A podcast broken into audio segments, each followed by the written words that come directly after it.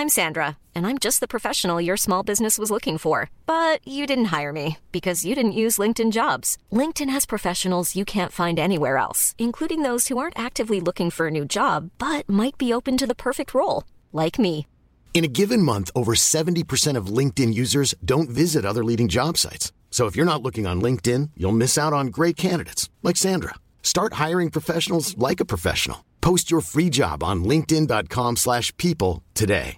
Ready to pop the question? The jewelers at BlueNile.com have got sparkle down to a science with beautiful lab-grown diamonds worthy of your most brilliant moments. Their lab-grown diamonds are independently graded and guaranteed identical to natural diamonds, and they're ready to ship to your door. Go to BlueNile.com and use promo code LISTEN to get $50 off your purchase of $500 or more. That's code LISTEN at BlueNile.com for $50 off. BlueNile.com code LISTEN. Hey, it's Ryan Reynolds, and I'm here with Keith, co star of my upcoming film, If, only in theaters, May 17th. Do you want to tell people the big news?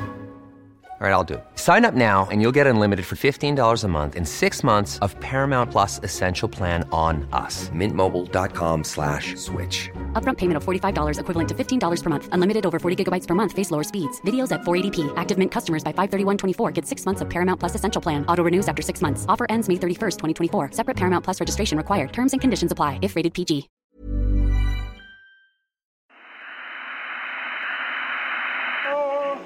Wonder working power in the precious. incredible as they seem, are not the results of mass hysteria.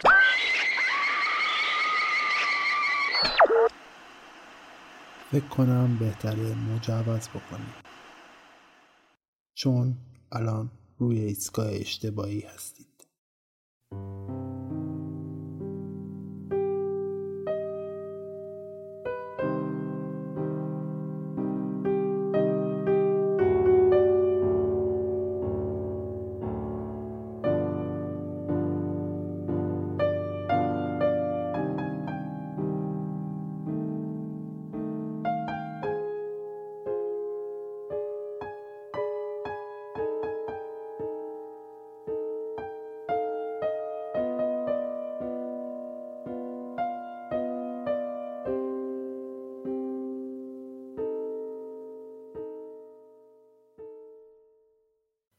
من پوریام و این قسمت 19 پادکست رادیو عجیب اگه قسمت قبلی من شنیده باشید می‌دونید من تو هر قسمت براتون یک داستان یا یک اتفاق عجیب رو روایت می‌کنم. اما اگر می‌خواید رادیو عجیب رو بشنوید پیشنهاد من استفاده از اپهای پادگیره. مثلا کست Google Podcast Apple Podcast یا هر اپ دیگه ای که feed من از طریق اون خونده میشه و پخش میشه. به من خیلی کمک زیادی می‌کنه که از اونجاها بشنوید چون باعث میشه آمار درستی از مقدار شنونده هام داشته باشم.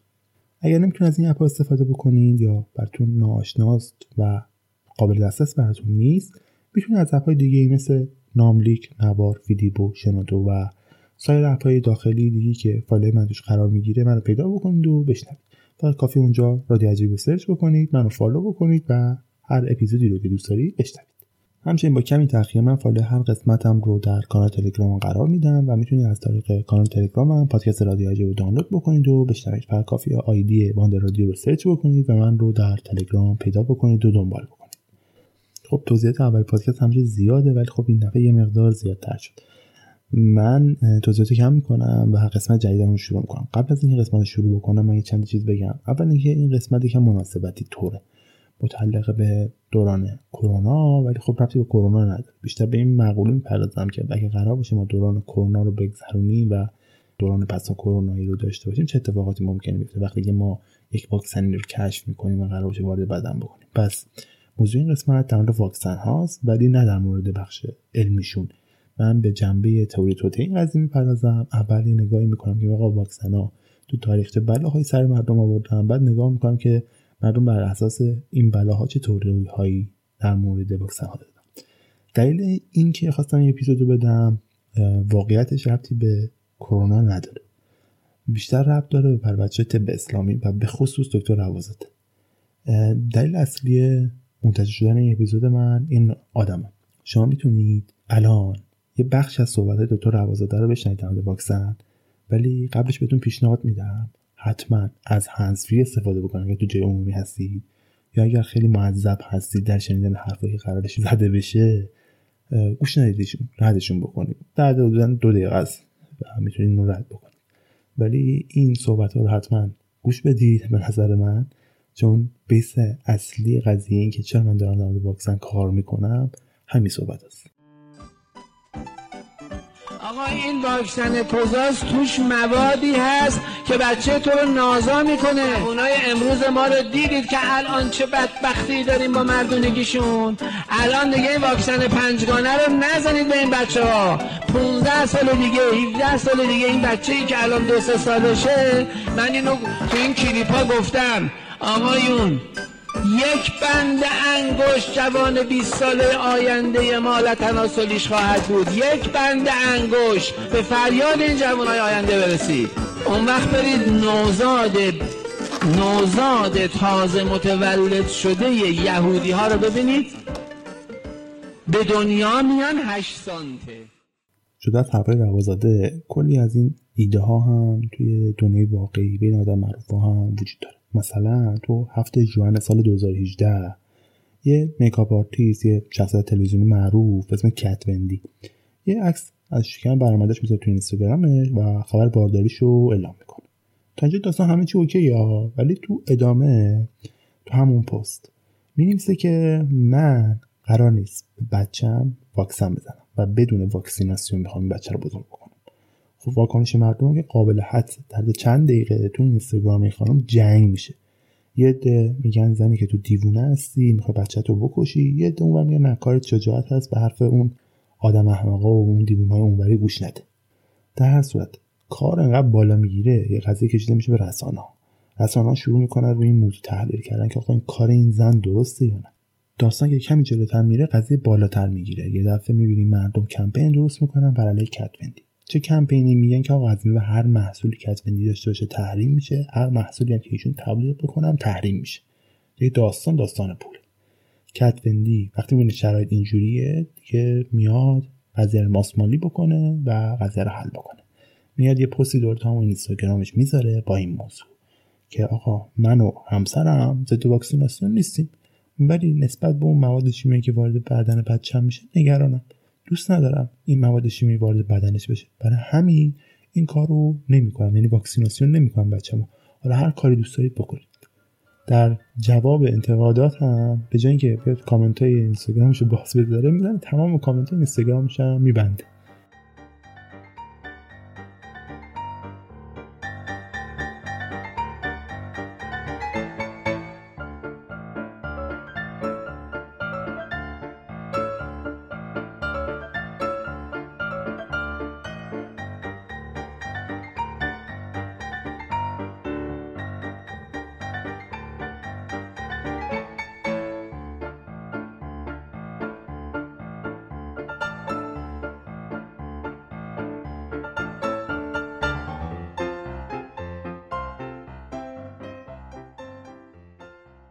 خب واقعیت این هست که تو نمی‌تونی نظرات مردم رو در واکسیناسیون یا زدن یا نزدن واکسن رو با بستن کامنت های اینستاگرام کنترل بکنی یا حداقل ساکتشون بکنی. از 200 سال پیش که واکسن کش شد همیشه یه جنجالی هم به همراه خودش داشته. اکثر دانشمندا و پزشکا معتقدن که واکسن ها کاملا بی خطرن از اون طرف هم آدمای سیاسی و دولت مردم مردم رو با قوانین موظف می‌کنن که باید حتما واکسیناسیون رو انجام بدن. اما چیزی که همیشه وجود داره یه آدم مخالفه. تعداد زیادی از مردم وجود دارن که واکسن زیر سوال می‌برن و شاید دلیلش هم برای این زیر سوال بردن هم دلیل قانع کننده ای باشه. از وقتی که واکسن آبره تو قرن 19 کشف شد همیشه شایعات و حقیقت های در مورد ماهیت واکسن ها تو همه جا وجود داشته. طبق گفته هر دانشمند و پزشک و شرکت دارویی و FDA و CDC و WHO و اساسا هر سازمان مرتبط با دارو. واکسن کاملا امن و موثرن اونا کلا باور دارن. چیزی که تو واکسن وجود داره در واقع کمی از اون ویروس ضعیف شده است. به اضافه یکم محلول نمکی و یه مقدار مواد شیمیایی برای اینکه اثر بخشی اون واکسن رو بیشتر بکنن اما خب همه جای دنیا مردمی وجود دارن که با وجود این اطلاعات از این سازمان ها از این دکترها بازم باوری به واکسیناسیون ندارن. خب وقتی می نگاه می‌کنیم به مرگ و حوادث ناشی واکسیناسیون تو این 60 سال اخیر همچنین این نگرانی هایی که این مردم دارن و این عدم اعتمادشون رو می‌ذاریم کنارش می‌بینیم که قابل درکه. به خصوص اینکه بعد از اینکه اینترنت هم پاشو به این معرکه باز کرد داستان کلا عوض شد. چرا که تو اینترنت دلتون بخواد اطلاعات ضد نقیض زیادی در مورد واکسن ها وجود داره. بعضی وقتا واقعا پیدا کردن حقیقت وسط اون همه دروغ کار خیلی سختیه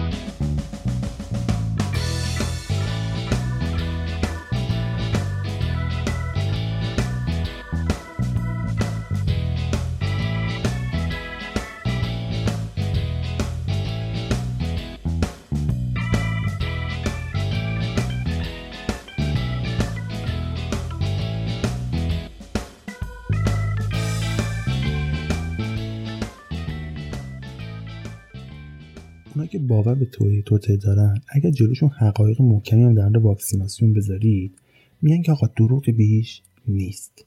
چرا؟ چون باور دارن. این حقایق از طریق سازمان و ادارات دولتی که از فروش تولید این واکسن سود می‌برن ساخته و پرداخته میشه.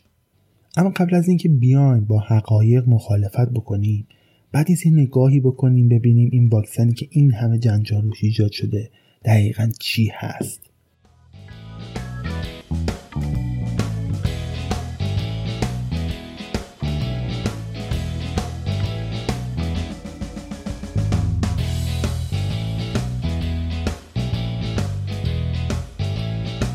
واکسن تو دهه 50 میلادی تو اوج شیوع ویروس فلج اطفال تو ایالات متحده آمریکا بین مردم رواج پیدا می‌کنن. ولی ایده اولیه واکسن اصلا مال اون موقع نیست. در واقع ایده اولیه واکسن مال هزار سال بعد از میلاد مسیحه و اولین بار هم تو چین و هندی اتفاق افتاده. تو اون زمان ها راهب های بودایی برای اینکه بتونن در برابر آبله مقاوم بشن اومدن یک زخمی روی شونه هاشون ایجاد می‌کردن. بعد کمی از زخم آبله رو شونه هاشون میمالیدن و این کار با اینکه واقعا چندش آورم هست به نظر من اونا رو در برابر بیماری کشنده مثل آبله ایمن می‌کرد.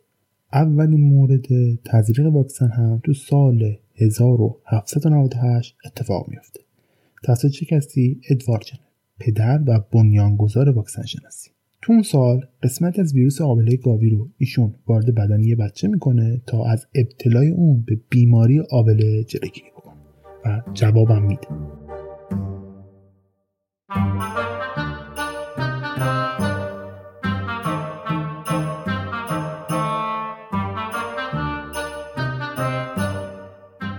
ببین حتی اگر شما هم تحصیلات پزشکی رو گذرانده باشید واقعا براتون سخته که بیاین در مورد چگونگی کار کردن واکسن ها برای دیگران توضیح بدید. شاید سختیش برای این باشه که شما نمی‌دونید واقعا به صورت ساده یا به قول معروف زیر دیپلم به دیگران توضیح بده که آقا واکسن ها دارن چجوری عمل می‌کنن. ولی واکسن ها بسته به اون ویروسی که دارن باش مقابله می‌کنن ما یه سری تفاوت خیلی بنیادی دارن. ولی دو تا ماده هست که همیشه تو این واکسن ها وجود داره. که این دو ماده هستن فرمالدهید و آلومینیوم فرمالدهید در واقع یک گاز بیرنگ اشتعال پذیره که تو طبیعت تو و حتی تو بدن ما هم تولید میشه. سازمان حفاظت از محیط زیست ایالات متحده میگه که دوز بالای این گاز سمیه. اما با این حال مقدار کمی از این فرمالدهید تو وسایل مثل چسب چوب مواد آرایشی و حتی مایع ظرفشویی که ما روزانه ازش استفاده می‌کنیم وجود داره. آلومینیوم هم که دومین عنصر فلزی فراوان به کره زمین. و به همین دلیل هم تو بیشتر محصولات تولید شده توسط انسان وجود داره. حتی ممکنه همین الان هم شما در حال لمس کردن آلومینیوم باشید. مثل فرمالدهید آلومینیوم تو دوز بالا برای موجودات زنده خطرناکه. ولی طبق گفته وبسایت رسمی آژانس مواد سمی و بیماری ها شما می‌تونید همیشه در معرض مقادیر کمی آلومینیوم باشید. مثلا موقع خوردن غذا. موقع نوشیدن آب نفس کشیدن و غیره و غیره و غیره. پس تا زمانی که ما داریم رو کره زمین زندگی می‌کنیم کل روز در معرض فرمالدهید و آلومینیومیم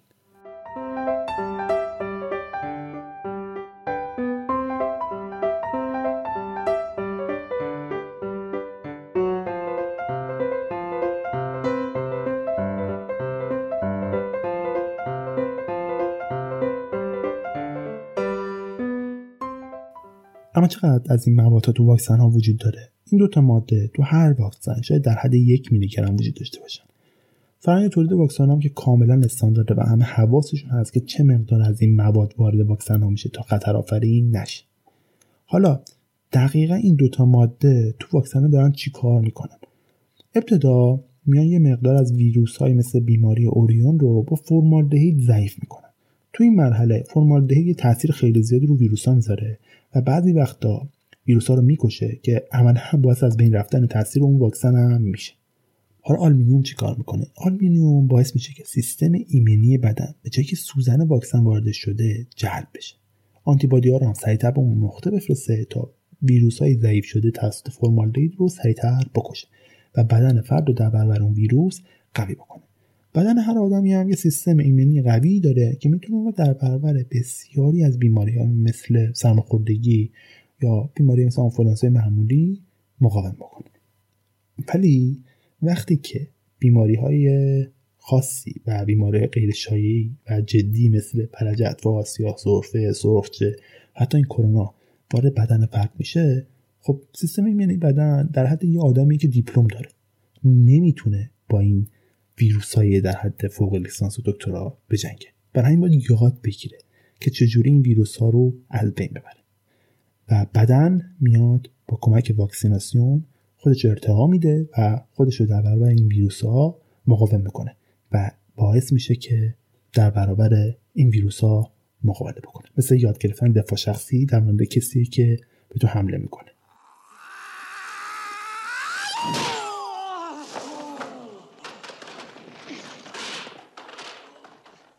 خب زمانی که ما واکسن می‌زنیم دستگاه ایمنی بدنمون برنامه ریزی شده با ویروس ها بجنگه. برای همین وارد نبردی با این ویروس ها میشه. وقتی هم که وارد این نبرد میشه یه سری عکس العمل ضعیف هم ممکن تو بدن ما بعد از تزریق ویروس درست بشه. اما ممکنه همیشه این برنامه ریزی درست پیش نره. ممکنه عوارض بعضی وقتا شدت پیدا بکنه و در بدترین حالت ممکنه منجر به مرگ افراد بشه. اما چیزی که واضحه مرگ اصلا جزو عوارض جانبی رایج واکسن ها نیست. ولی تو دوره امروزی و مدرن پزشکی ما شاهد چندین مورد از این اتفاقات هم بودیم. شاید همین یکی از دلایلی باشه که مردم حاضر نیستن برن سراغ واکسن. ولی وقتی میای از نظر آماری تعداد افرادی که به وسیله واکسیناسیون از بیماری مهلکی مثل آبله نجات پیدا کردن رو با کسایی که واکسن منجر به مرگشون شدن مقایسه می‌کنیم می‌بینیم که آقا واکسن سودش از ضررش خیلی خیلی بیشتره و فایدهش اصلا غیر قابل کتمان است حالا بیایم به جنبه تاریخی واکسیناسیون مدرن و اینکه چقدر این واکسن ها می‌تونن برای ما مفید یا مضر باشن هم بپردازیم.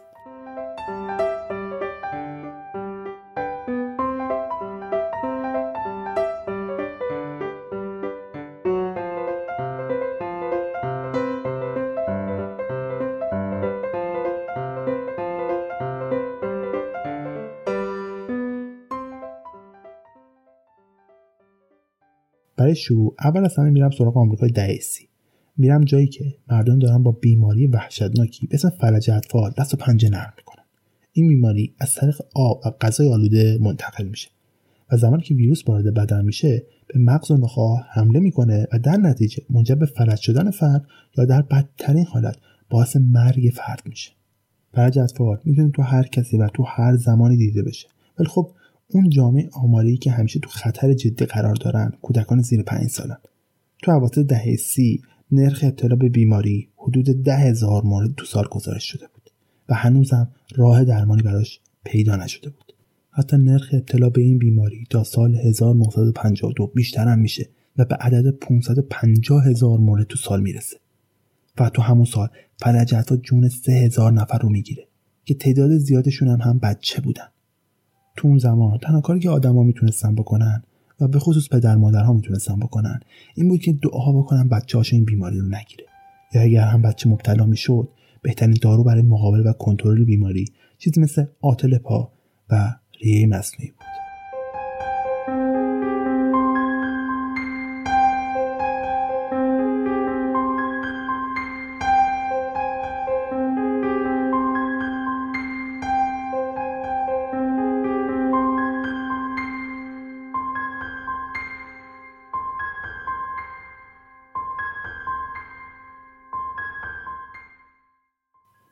چیزی که واضحه. اینه که جامعه وحشت زده است.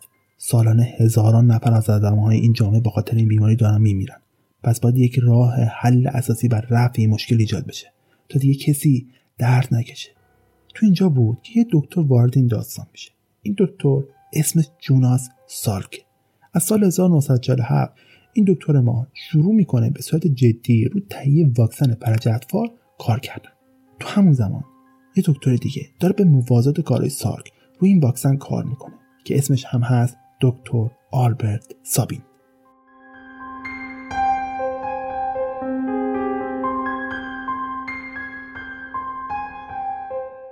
هر دوشون می‌دونن هر کدوم سریعتر به نتیجه برسه اسمش میره تو تاریخ و برای همین یه رقابت شدید و وحشتناک هم بین این دوتا شروع میشه.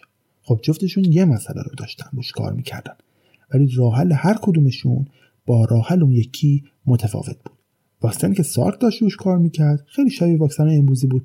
یه آمپول حاوی ویروس ضعیف شده فلج ولی واکسن دکتر سابین با آمپول سارک خیلی فرق داشت. بلکه یه جور داروی خوراکی بود.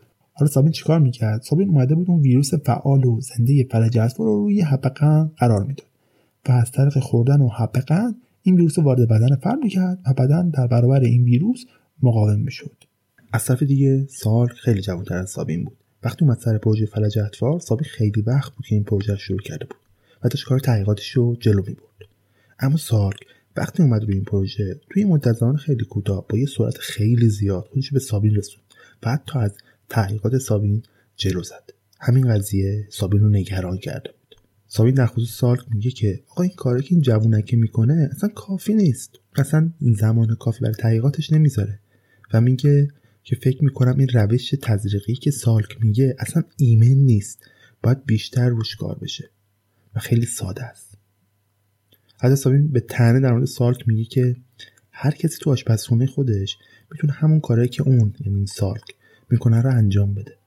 با وجود این حرفایی که سابین در خصوص سالک می‌زنه و عدم تحقیقاتش می‌زنه سالک اصلا توجه به این صحبت های سابین نمی‌کنه و می‌ذاره رو حسادتی که سابین داره نسبت به تحقیقاتش و کار خودش جلو می‌بره.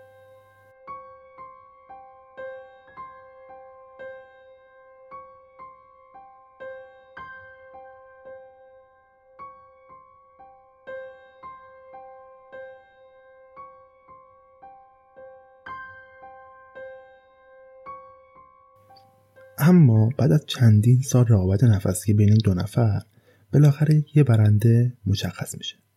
این برنده تو سال 1955 مشخص میشه. این برنده هم کسی نیست جز دکتر سارک سارک تو همون سال توی کنفرانس خبری اعلام می‌کنه که من آقا یه واکسن تزریقی ایمن و موثر رو تولید کردم که می‌تونیم به تولید انبوه برسونیمش. می‌تونیم باهاش جلوی فلج اطفال رو بگیریم. سارک برای اینکه نشون بده به کشف خودش مطمئنه حتی تو همون روز. اون واکسن ها رو پسرای خودش هم جلو چشم تمام خبرنگارا امتحان می‌کنه. از اون روز به بعد سارک میشه قهرمان ملی. ولی نه فقط به خاطر اینکه واکسن فلج اطفال رو کشف کرده بود. به این دلیل که امتیاز تولید و ساخت این واکسن رو به انحصار خودش در نیاورده بود.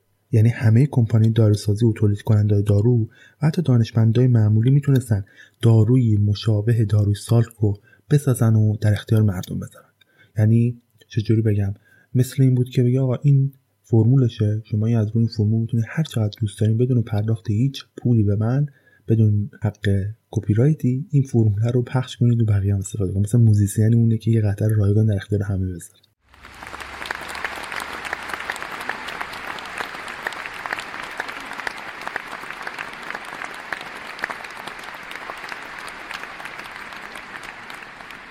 چیزی که همه ما باش موافقیم اینه که سارک اصلا دنبال سود مادی از این کشف خودش نبود. اون دنبال این بود که جامعش جای خوبی بشه و در کنارش شهرتی پیدا بکنه. که شهرت بدش میاد. به خصوص اینکه سارک اسمش تاریخ ثبت میشه بعد از این اتفاق. ولی همیشه داستان تو هر داستانی یه سری آدم سودجو یا یه سری گروه سودجو وجود دارن آدم سودجو این داستان ما هم شرکت داروسازی هن. شرکت داروسازی وقتی این قضیه رو می‌بینن اینا چه فرصت طلایی برشون درست بعد از این کنفرانس خبری سال تمام آزمایشگاه مطرح داروسازی سراسر آمریکا حتی بیرون از آمریکا. وقتی خبر رو میشنون اینا یه فرصت عالیه براشون و دست به کار میشن و شروع می‌کنن ساختن واکسن ولج اطفال خب فرمول رایگانه و هزینه هم بابت انحصار رو گرفتن کپی رو لازم نیست بدن و راحت هم می‌تونن هر جور که دوست دارن تولیدش بکنن. حالا هر کی زودتر واکسن رو بسازه زودتر هم به پول می‌رسه. پس هر کی زودتر ساخت می‌تونه از اون فرصت طلایی به بهترین نحو ممکن استفاده ببره. حالا این وسط بین تمام اون شرکت های داروسازی و آزمایشگاهی موجود که داشتن روی واکسن فلج اطفال کار می‌کردن یه شرکت داروسازی وجود داره به نام کارتر که تو کالیفرنیا واقع شده. اتفاقاتی که بعد از این توی آزمایشگاه رخ میده این واکسیناسیون رو از یه پیروزی ملی تبدیل می‌کنه به یه فاجعه ملی. حادثه ای که به عنوان بدترین حادثه دارویی تاریخ آمریکا هم ازش یاد میشه و معروف به حادثه کارتر. ترسی که این حادثه تو افکار عمومی وجود آورد در حد ترس از خود بیماری فلج اطفال بود.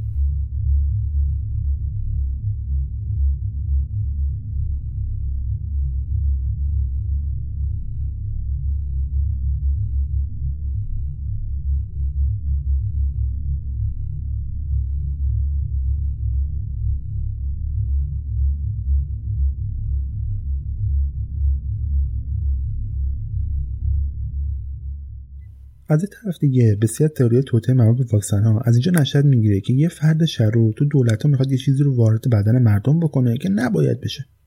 بیشتر این تئوری هم دقیقا به این حادثه برمیگردن که تو اواسط دهه 50 میلادی تو آمریکا رخ میده و با کمک همین حادثه میگن که واکسن ها اونطوری که گفته میشه و ادعا میشه اصلا ایمن و موثر نیستن. بیم قبلش قصاص قبل جنایت نکنیم. یه نگاه عمیقی داشته باشیم به این فاجعه و ببینیم این حادثه ای که معروف شده به کارتر دقیقا چی بوده؟ خطای انسانی بوده یا حادثه عمدی بوده؟ برای ما ایرانی که این خطای انسانی خیلی ملموسه این چند وقت.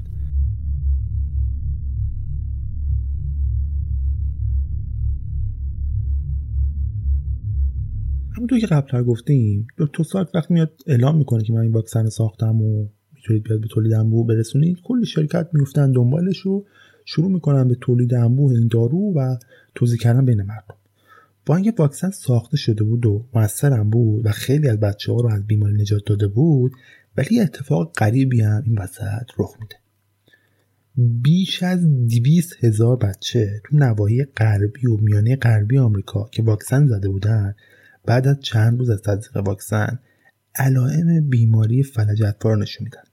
و بعد از این مدت دچار فلج اطفال میشن.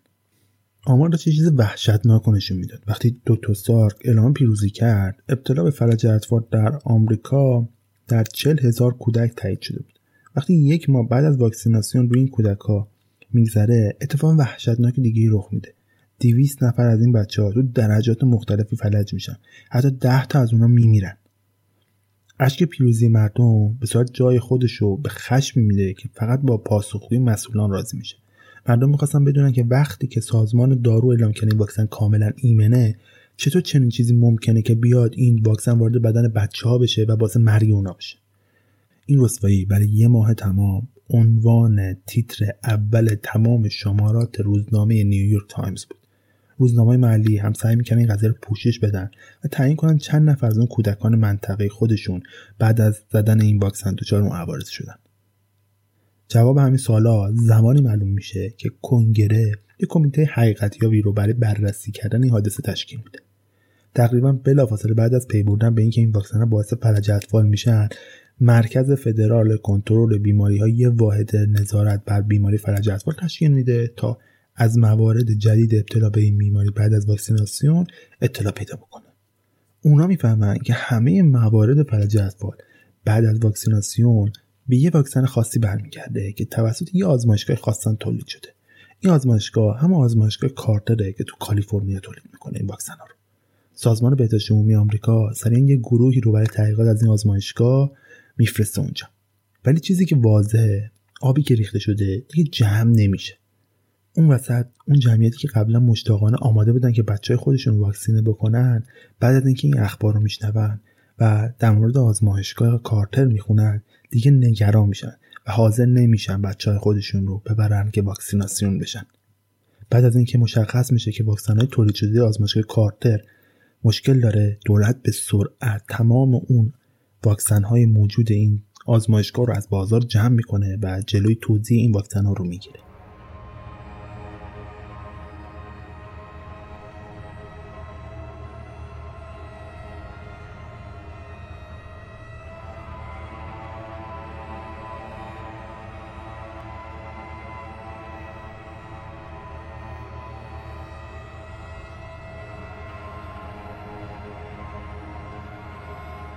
این کار خوب یه جورای نگران بخشی از جامعه رو کم می‌کنه.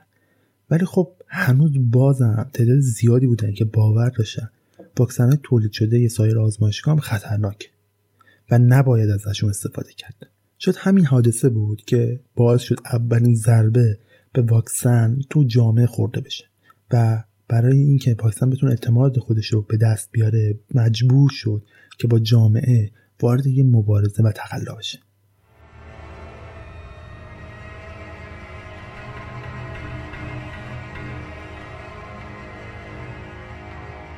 همونطور که قبلا گفتم دولت یه گروهی رو مشخص می‌کنه که بره در مورد آزمایشگاه کارتر تحقیق بکنه و نتیجه رو اعلام بکنه. یکی از بدترین حقایقی که از این آزمایشگاه فاش میشه این بوده که این آزمایشگاه اصلا گزارش های مربوط به تست ناموفقش رو تحویل دولت و مقامات دولتی نمی‌داده و حتی با یه سری لابیگری پنهانکاری می‌کرده تو دولت. خیلی جالبه که بدونید آزمایشگاه خیلی راحت وقتی می‌دیده یه واکسن کار نمی‌کنه به جای گزارشش رو به دولت یا به بخش مربوطه بده می اومده اون رو مینداخت تو فاضلا و تست رو عملا از بین میبرده و یه تست جدید رو شروع می‌کرده. یکی از موارد دیگه که تو این تحقیقات معلوم میشه اینه که زمانی که داشتن اونا واکسن رو برای عرضه به بازار تولید می‌کردن گویا خیلی زیاد به فروشنده ویروس اعتماد کرده بودن. حالا چرا؟ چون گویا قرار بوده این فروشنده ویروس به اونها ویروس ضعیف شده فلج اطفال رو بفروشه. ولی گویا این فروشنده اومده ویروس کاملا فعال رو به اونا فروخته. حتما یادتون هستی گفتم که دانشمندا برای اینکه بیان ویروس ضعیف بکنن یه مقدار فرمالدهید بهش میدن تا اون یکم ضعیف بشه.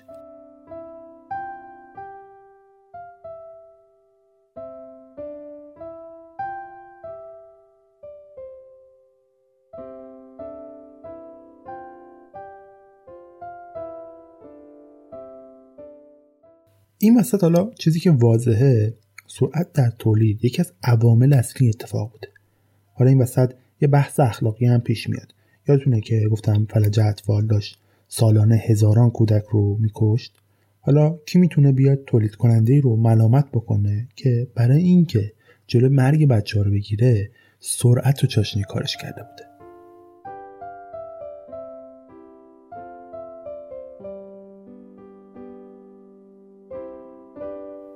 شاید این حرف درست باشه ولی خب این یه اتفاق ساده نبوده که بشه ازش گذشت کرد. حادثه کارته یه ویرانی بسیار شدید رو تو جامعه آمریکایی به جا می‌ذاره. تو همون ابتدا والدین از شرکت کارتر به جرم ابتلای فرزندانشون به فلج اطفال شکایت می‌کنن. ولی خب عدالت برای خیلی از این والدین قابل اجرا نیست. چرا؟ به دو دلیل. یک اگر قرار بود هزینه شکایت رو بدن باید یه وکیل گردن کلفتی رو می‌گرفتن که جلوی یه قول داروسازی مثل کارتر وایسه و بتونه ازشون دفاع بکنه. و خب خیلی از این والدین آدمای مرفهی نبودن و آدمای معمولی بودن و نمی‌تونستن این شکایت رو بکنن از شرکت کارتر. و همین عدالت براشون قابل اجرا نبود. دوم هیچ دادگاه ویژه‌ای در خصوص این چنین شکایت های وجود نداشت تو آمریکا هنوز. تمام پرونده های مربوط به دارو و این موارد به دادگاه مدنی ارجاع داده می‌شد. از بین تمام خانوادهایی که از شرکت کارتر شکایت کردن تنها یه خانواده تونست این شکایت رو به سرانجام برسونه و پیروز بشه. اون خانواده خانواده گادستنکر از سانتا باربارای کالیفرنیا بود. اونا تونستن شرکت کارتر رو شکست بدن و از اونا خسارت بگیرن. اونا تونستن از آزمایشگاه کارتر 147 هزار دلار خسارت دریافت بکنن که با حساب تورم این مبلغ الان یه چیز هول و یک و دو دهم میلیون دلار پول حساب میشه. پول زیادیه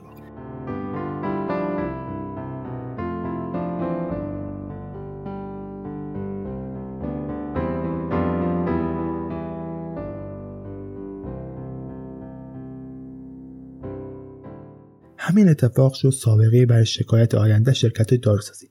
چرا؟ چون فقط هیئت منصفه فهمید که آزمایشگاه کارتر آگاهانه یکی از بنده زمانت خودش رو زیر پا گذاشته. بندی که تو ادعا می‌کرد این واکسن تولید شده توسط این آزمایشگاه کاملا بیخطره. در که اصلا اینطوری نبوده. همین حکم برای کسایی که داروی به ظاهر بیخطر تولید کننده دارو رو مصرف کرده بودن و آسیب دیده بودن یک کورسوی امید رو ایجاد می‌کنه.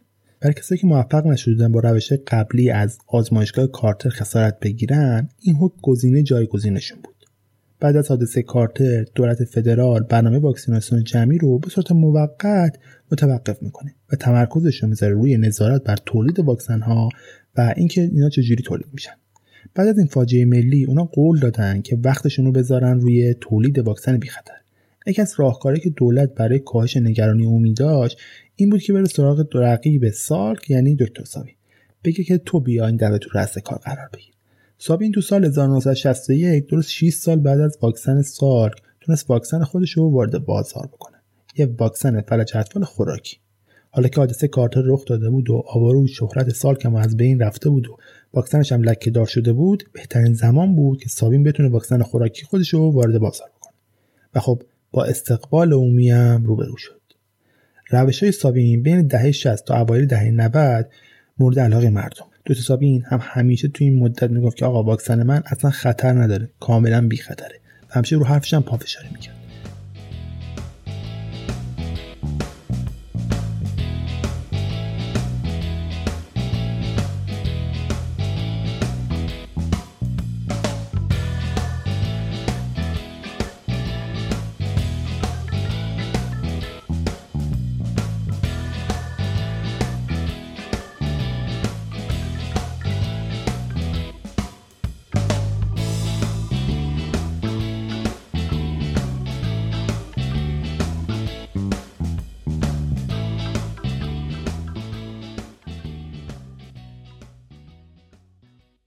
برای واکسن سابین هم همچین بینقص نبود. طبق گزارشهایی که در خصوص این واکسن وجود داره در هر 750 هزار نفر یک نفر به فلج اطفال مبتلا می‌شد. این آمار برای خود مردم هم خیلی پیروزمندانه محسوب میشه. چرا؟ چون حادثه کارتر به مراتب تاثیر مرگومیرش خیلی بالاتر بود. خیلی از جونها رو گرفت و خیلی افراد رو به فلج اطفال دچار کرد. برای همین کاری رو که داشت سابین می‌کرد کاری بود که مردم دوست داشتن. با اینکه حادثه کارتر باعث میشه آبروی واکسن فلج اطفال سارک بره ولی باعث نمیشه روش تزریقی سارک از بین بره. بعد از اون کلی شرکت داروسازی شروع می‌کنن به تولید واکسن برای انواع بیماری و کم کم محبوبیت واکسن ها افزایش پیدا می‌کنه. اینم بگم که شرکت داروسازی داشتن از روش سارک استفاده می‌کردن. از اون طرف همونقدر که داشت تعداد طرفدارای واکسن هم بیشتر می‌شد مخالفاش هم بیشتر و بیشتر می‌شد. تو حواست قرن بیست حداقل دو تا اتفاق دیگه میفته که بازم تاثیر بسیار زیادی روی آورو و حیثیت واکسن ها می‌ذاره. اینم بگم که این تئوری توطئه نیست که من دارم براتون تعریف می‌کنم بلکه اسناد این قضیه رو می‌تونید تو سایت CDC پیدا بکنید و بخوندش. کاملا در دسترس عمومه. حالا داستان این دو تا اتفاق چیه؟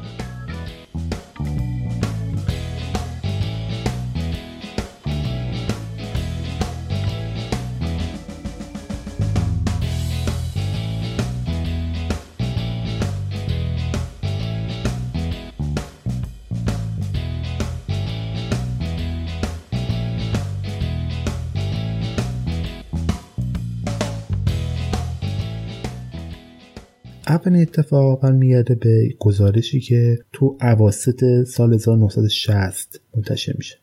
طبق این گزارش بعضی از واکسنهای موجود تو بازار اون زمان آلوده به یه جور ویروسی بودن به اسم ویروس SV40 حالا این ویروس یعنی چی؟ این ویروس مخفف کلمه سیمیان ویروس یا به معنی ویروس میمونی چل ایجاد کننده واکوئل هستش. حالا ممکنه بپرسید این ربط ویروس بین میمون ها و انسان ها چیه؟ که خب من توضیحش میگذرم میذارمش برای اپیزود بعدی. توضیحات مفصلش اونجا بهتون میدم. ولی تو همین اپیزود بعد یه خلاصه از اتفاقی که پیش میاد میدم.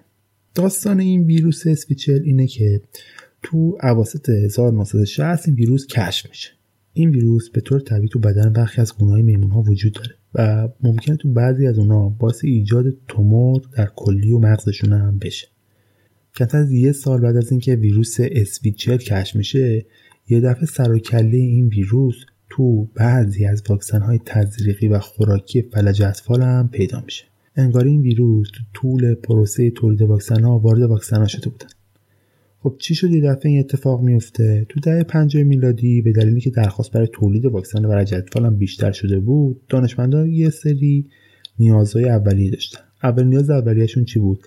تامین تعداد بسیار زیادی ویروس فلج اطفال خب چجوری می‌تونن ویروس فلج اطفال برای خودشون تهیه بکنن؟ باید اونو کش بدن. کجا کشش میدن؟ گویا برای کش دادن این ویروس از کلیه میمون ها استفاده می‌کردن. اونا رو کلیه میمون ها ویروس فلج اطفال کش می‌دادن و از اون برداشت می‌کردن و واکسن خودشون درست می‌کردن. اما داستانی که اتفاق افتاده بود این بود که رو بدن برخی از این میمون ها که واکسن فلج اطفال کش داده شده بود ویروس اسویچل هم وجود داشت.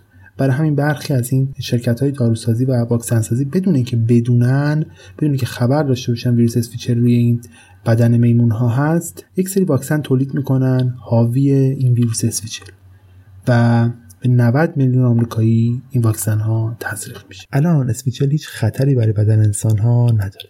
ولی اون زمان هیچ کس نمی‌دونست این ویروس چی هست. اصلا چه خطری برای بدن میزبان می‌تونه داشته باشه. وقتی تو سال 1961 دولت آمریکا می‌فهمه که همچین قضیه وجود داره یه مقرراتی میاد تنظیم می‌کنه. میگه آقا از این به بعد حواستون باشه. جایی که دارید ویروس رو کش می‌دید آلوده به اسویچل نباشه. اگر اسویچل بود دیگه اون ویروس رو بندازید کنار و از مواد اولیه دیگه استفاده درسته که دولت این قانون تصویب می‌کنه ولی هیچ وقت نمیره سراغ واکسن های آلوده به اسویچل تا سال 1963 کلی از این واکسن ها تو آمریکا وجود داشتن و داشتن به مردم تزریق می شدن. هر آمریکایی که بین سال 1955 تا 1963 دنیا آمده باشه و واکسن فلج اطفال هم زده باشه احتمالا مقداری از این ویروس اسویچل الان تو خونه شناوره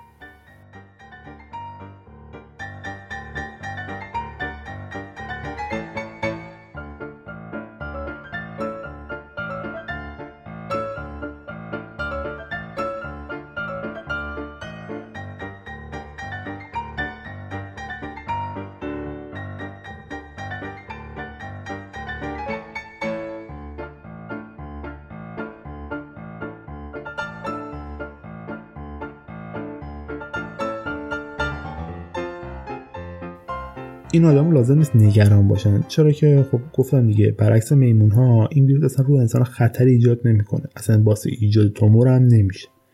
ولی خب یه نکته جالب اینجا وجود داره که اگر بیاین بین متولدین سال 1980 تا 1990 رو بگردین کسایی رو پیدا می‌کنی که تو بدنشون این ویروس اسویچر رو دارن.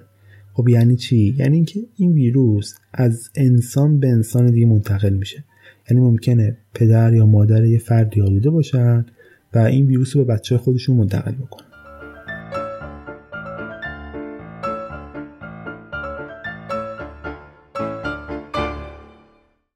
اما چیزی که واضحه جز از اینکه این ویروس خطر داره یا نداره این ویروس اسویچل می‌تونه تا ابد تو بدن انسان ها وجود داشته باشه. تنها زمانی از بین میره که نسل بشر منقرض شده باشه. وقتی حادثه اسویچل اتفاق افتاد و CDC و بقیه دانشمند اومدن گفتن که این ویروس برای بدن انسان خطری نداره و نگران نباشی یه چیز دیگه هم گفتن. اومدن اقراق کردن که آقا برای اینکه ما 100 درصد مطمئن بشیم باید بریم مثل تحقیقات بیشتری انجام بدیم. ولی همین اقراق کوچیک همین عدم اطمینان 100 درصدی رسما بنزینی بود برای شعله بر کردن کلی تئوری توطئه جدید. از اینکه آقا آدما دارن یه چیزی علکی رو وارد بدن انسان ها می‌کنن.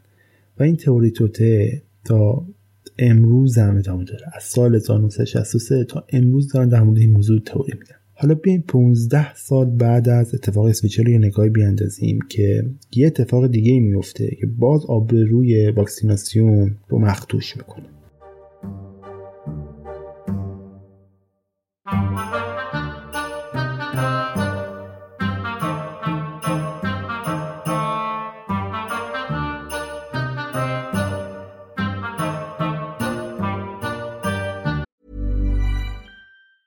If you thought the only way to get a more defined jawline with natural looking results was through surgery, think again. Juvederm Volux XC is a non surgical injectable gel filler that improves moderate to severe loss of jawline definition and can help you achieve natural looking results with little downtime. Even better, this improved definition lasts up to one year with optimal treatment. No maintenance required. Improve jawline definition for a smooth, sculpted look with Juvederm Volux XC. For important safety information and to find a licensed specialist, visit juvederm.com. That's J U V E D E R M.com. Not for people with severe allergic reactions, allergies to lidocaine, or the proteins used in Juvederm. Common side effects include injection site redness, swelling, pain, tenderness, firmness, lumps, bumps, bruising, discoloration, or itching. There's a risk of unintentional injection into a blood vessel, which can cause vision abnormalities, blindness, stroke, temporary scabs, or scarring. Talk to a licensed specialist to find out if it's right for you. I'm Sandra, and I'm just the professional your small business was looking for. But you didn't hire me because you didn't use LinkedIn jobs. LinkedIn has professionals you can't find anywhere else, including those who aren't actively looking for a new job but might be open to the perfect role,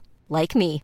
In a given month, over 70% of LinkedIn users don't visit other leading job sites. So if you're not looking on LinkedIn, you'll miss out on great candidates like Sandra. Start hiring professionals like a professional. Post your free job on linkedin.com/people slash people today.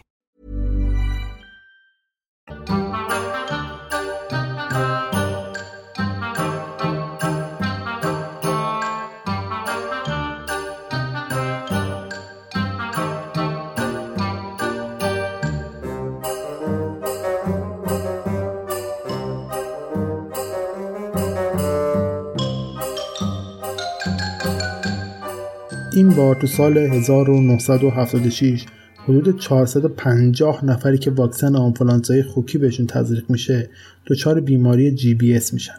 نشانگان گیلن باره یا به اختصار GBS یه نوع اختلال عصبیه که می‌تونه منجر به مشکلات روده و تو بعضی موارد باعث فلج شدن افراد بشه.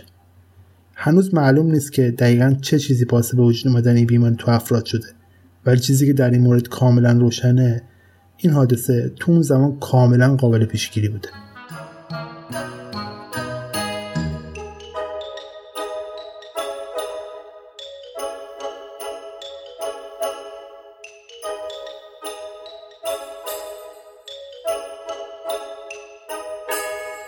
قانونگذار آمریکایی از این میترسن که بیماری تازه کشف شده آنفولانزای خوکی همهگیر بشه و مثل آنفولانزای اسپانیایی که تو اوایل سده 19 همهگیر شده بود اینم همهگیر بشه و یه تلفات وحشتناکی به جا بذاره.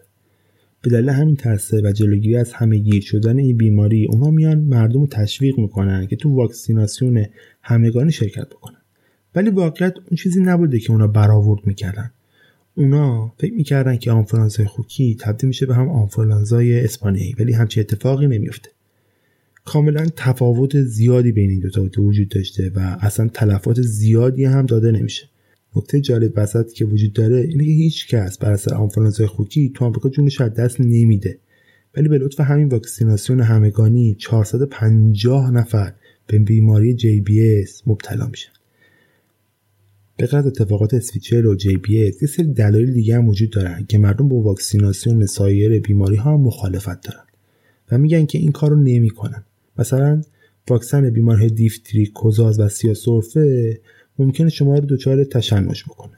یا واکسن آبل مرغون حتی ممکنه شما رو به مننژیت دچار بکنه.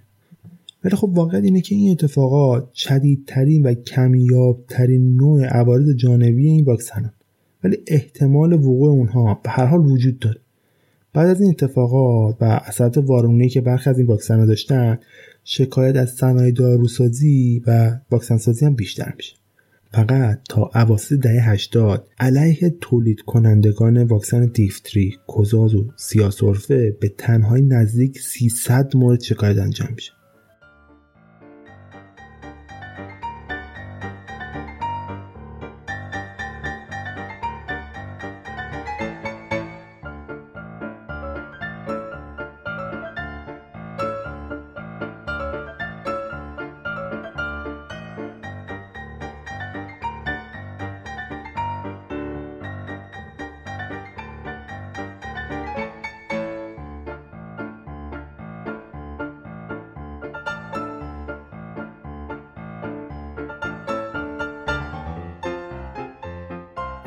از طرف دیگه از وقتی که تو سال 1958 اون حکم جریمه 147 هزار دلاری علیه آزمایشگاه کاتر صادر میشه قانون معمولا طرف شاکیان آسیب در می‌گیره و پرونده ها همیشه بر علیه شرکت های داروسازی و واکسیناسیون بسته میشه. تو همین زمانه که کمپانی داروسازی شروع می‌کنن به اشک تمسا ریختن و ادعا می‌کنن اگر به دادن خسارت های سنگین همینطوری ادامه بدن نهایتا به شکسته میشن اگر این اتفاق بیفته خب مساوی است با تمام شدن واکسن ها و داروها تو بازار.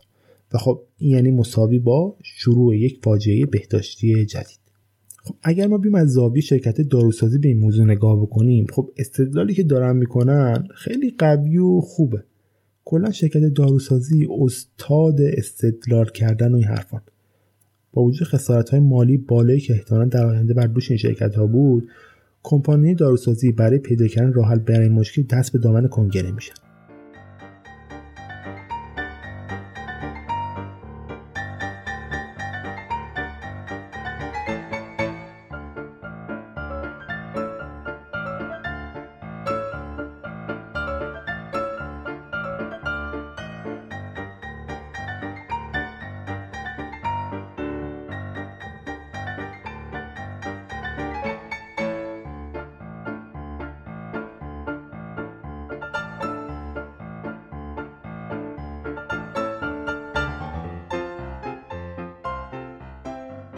این وسط چه اتفاقی میفته؟ یه سری از این شرکت های بزرگ تولید کننده دارو و واکسن میان تو کنگره شروع می‌کنن به لابیگری و با سایر اعضای کنگره صحبت می‌کنن تا قانونی رو تصویب بکنن که مسئولیت قانونی و مالی رو در قبال شرکت داروسازی کمتر بکنه. بعضیا حتی میگن که این شرکت ها تو لابی خودشون کنگره رو تهدید می‌کنن که اگر این قانون تصویب نشه و بخشی از این خسارت جبران نشه تولید واکسن رو به طور کلی تو آمریکا قطع می‌کنن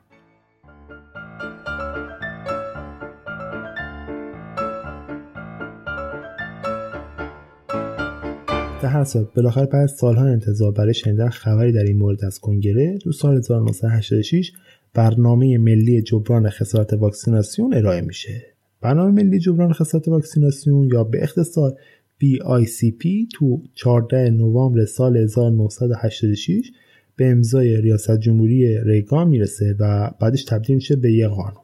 اگر شما متولد قبلتر از سال 1365 باشید یا یه مقدار در خصوص اتفاقات آبان 65 یا همون ماه نوامبر سال 1986 بدونید می‌دونید که این تایم یکی از مهمترین ماهای سال برای ریگان به حساب میاد. چون در حول و همین زمان است که رسوایی تبادل اسلحه با گروگانهای آمریکایی بین ایران و کاغ سفید برملا میشه. رسوای بعدی که بدتر به داستان مکفارلین هم معروف میشه. I've said on several occasions that I wouldn't comment about the recent congressional hearings on the Iran-Contra matter until the hearings were over. Well, that time has come, so tonight I want to talk about some of the lessons we've learned. But rest assured, that's not my sole subject this evening. I also want to talk about the future and getting on with things because the people's business is waiting. These past nine months have been confusing and painful ones for the country. I know you have doubts in your own minds about what happened in this whole episode. What I hope is, not in doubt, however, is my commitment to the investigations themselves. So far, we've had four investigations by the Justice Department, the Tower Board, the Independent Counsel, and the Congress. I requested three of those investigations, and I endorsed and cooperated fully with the fourth, the congressional hearings. Supplying over 250,000 pages of White House documents. در اصل حالا به نظرتون این تایم مناسبی است که این قانون جنجالی به کنگره بره؟ شاید زمان مناسبی باشه ولی قبلش بیا یه نگاهی به خود قانون بندازیم. وبسایت benefits.com این قانون اینطوری توصیف می‌کنه. برنامه ملی جبران خسارت واکسیناسیون یا VICP یه نوع برنامه نوفولته که به منظور جبران خسارت های وارده به افراد یا خانوادهایی که از طریق واکسن های دوره کودکی تو بخش عمومی یا خصوصی دچار آسیب شدن طراحی شده. VICP یه سیستم جایگزینه برای دادگاه عادی که حل شکایت مطرح شده در مورد واکسن ها تو اونجا جریان داشته. از امروز به بعد دادگاه فدرال تصمیم می‌گیرن که به چه کسی خسارت بدن به چه کسی خسارت ندن. بذارید به زبون ساده و فارسی خودمون توضیح بدم داستان این قانون چیه؟ بر اساس این قانون دیگه دادگاه عادی حق رسیدگی به پرونده های شکایت واکسیناسیون رو ندارن بلکه فقط دادگاه های فدرال حق رسیدگی به این موضوع رو دارن. دیگه طرف حساب شما هم شرکت های داروسازی و واکسن سازی نیست. بلکه طرف اصلی شما دولت های فدرال دولت های فدرال میان یه قانونی تصویب می‌کنن یعنی همین قانونه که یه صندوقی رو می‌سازه. این صندوقه کارش این بوده که مالیات و جریمه های شرکت های داروسازی و واکسن سازی رو تو جمع می‌کرده که اگر یه روزی پرزم منی اومدم از این شرکت شکایت کردم و شکایت من به نتیجه رسید جریمه رو از این صندوقه بده. نه اینکه به طور مستقیم از خود شرکت داروسازی بگیره بلکه جریمه رو از جیب خودش از صندوقی که بر اساس مالیات افراد دیگه است جمع شده به مردمی که شکایت کردن و شکایتشون به نتیجه رسیده بده. و خب این قانون واقعا مشکل داره. حالا جالبه که بدونید وقتی که خود ریگان داشت این قانون هم امضا کرد کمی نگران بود. طبق مقاله که نیویورک تایمز منتشر کرده میگه که ریگان موقعی که داشت این قانون امضا کرد خیلی شک و تردید داشت چون می‌دونست که باید در مورد جبران خسارت واکسیناسیون خیلی محتاط عمل بکنه. و خب این تنها ریگان نبود که در مورد این قانون شک داشت. از وقتی که دادگاه شروع به کار کردن افکار عمومی هم با این قانون به مشکل جدی برخورد.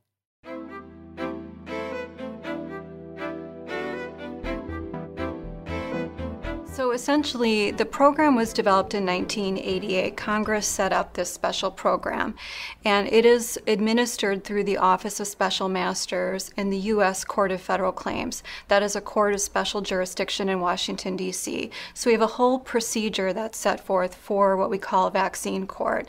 And essentially, they set forth this process whereby people can come and file petitions for claims for vaccine injuries because you can't always sue the manufacturer.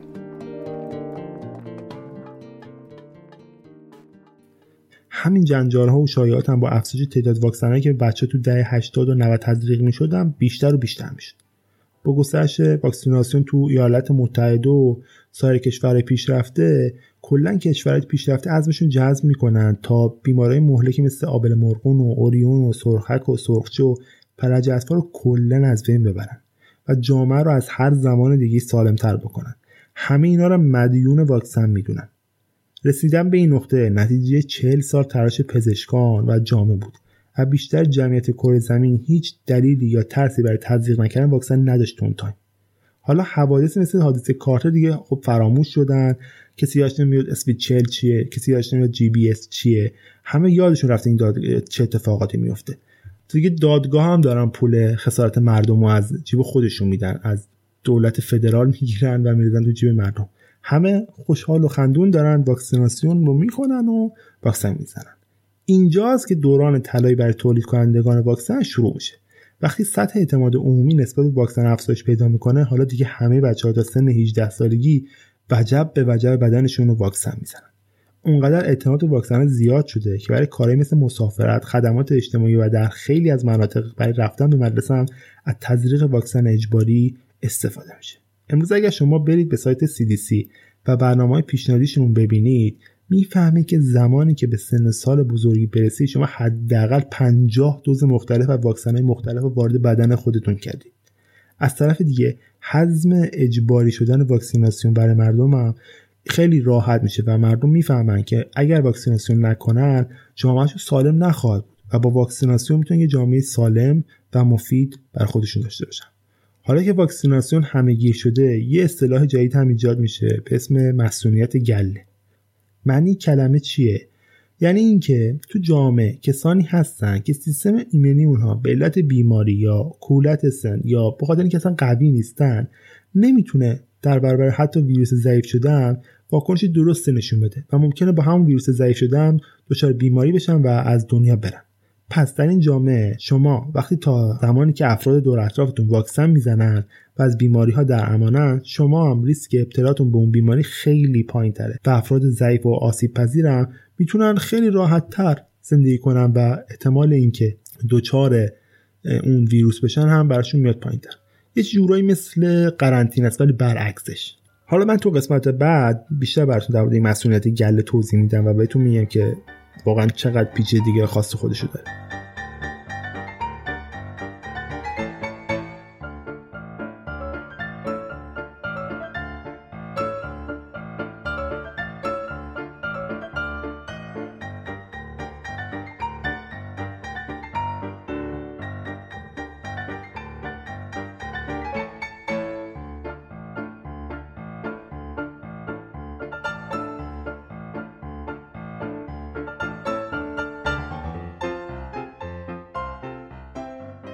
در صورت الان سال 1997 دیگه خبری از چایات داستانهای جنجال برانگیز در خصوص واکسیناسیون تو آمریکا وجود نداره. ولی تو انگلستان یه تیم تشکیل میشه از پزشکان که شروع می‌کنن به تحقیق کردن رو بیماری های گوارشی و اختلالات رشدی در کودکان. اما زمانی که نتایج این تحقیقات منتشر میشه دوباره یه انقلابی تو صنعت داروسازی به راه میفته و ترس و توهم به دل مردم هجوم میاره ولی این بار آتش بیار معرکه کسی نیست جز اینترنت. به لطف اینترنت پزشکان و داروسازان نتونستن هیچ راهی برای آروم کردن مردم پیدا بکنن. نگرانی و عدم اعتمادی که این تحقیقات ایجاد کرد به قدری قدرتمند بود که حتی پس لرزه هاش تا امروز هم ادامه داشتن. اما داستان تحقیقات چی بود؟ تو 28 فوریه سال 1998 تو یکی از قدیمی ترین و ارزشمندترین ژورنال پزشکی به نام لنست مقاله از یه تیم 13 نفره پزشکی به سرپرستی دکتر اندرو ویکفیلد منتشر میشه. اون زمان ویکفیلد یکی از زبده ترین و متخصص ترین افراد جامعه پزشکی تو زمینه گوارش شناسی بود.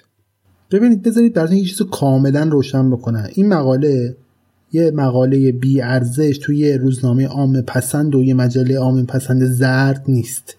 بلکه این مقاله نه تنها اعتبار بسیار بالایی داره بلکه تو یکی از برجسته ترین مجلات علمی دنیا هم چاپ شده. در کنارش کسی که این مقاله رو چاپ کرده یه آدم سرشناس تو جامعه پزشکی. بعد از اینکه این مقاله منتشر شد این ادعا مطرح میشه که بین واکسن MMR که تو ایران شاید با اسم واکسن سگانه شما بشناسیدش و بیماری اوتیسم در کودکان یه ارتباطی وجود داره. A lot of people talking about this tonight. A new report finds the first study to link the mumps, measles, rubella childhood vaccine to autism was based on doctored information about the kids involved. A British medical journal is now saying Dr. Andrew Wakefield falsified data in his 1998 study when he claimed eight children developed autistic symptoms within a week after getting the MMR shot. Action News anchor Nancy Nay Brown asked our medical expert, Dr. Jennifer McKay with Avera McKinnon, her reaction to this news. For those people who still believe that there probably is a link, what do you say to them? Well, the first thing I'd say is that um, there have to be a certain number of people vaccinated in the United States or any, anywhere for a vaccine to work. And the second thing I'd say is that uh, what they need to understand about scientific process is that this study that confirms someone's suspicion about a link between autism and the MMR vaccine was not based on reality. So they're making their decision about evidence that isn't scientifically proven, and that's really sad for all of us in the medical community. Yeah, to hear that a doctor, you know, basically they're saying lied about this information, that's not only a moral crime, it could be considered a crime.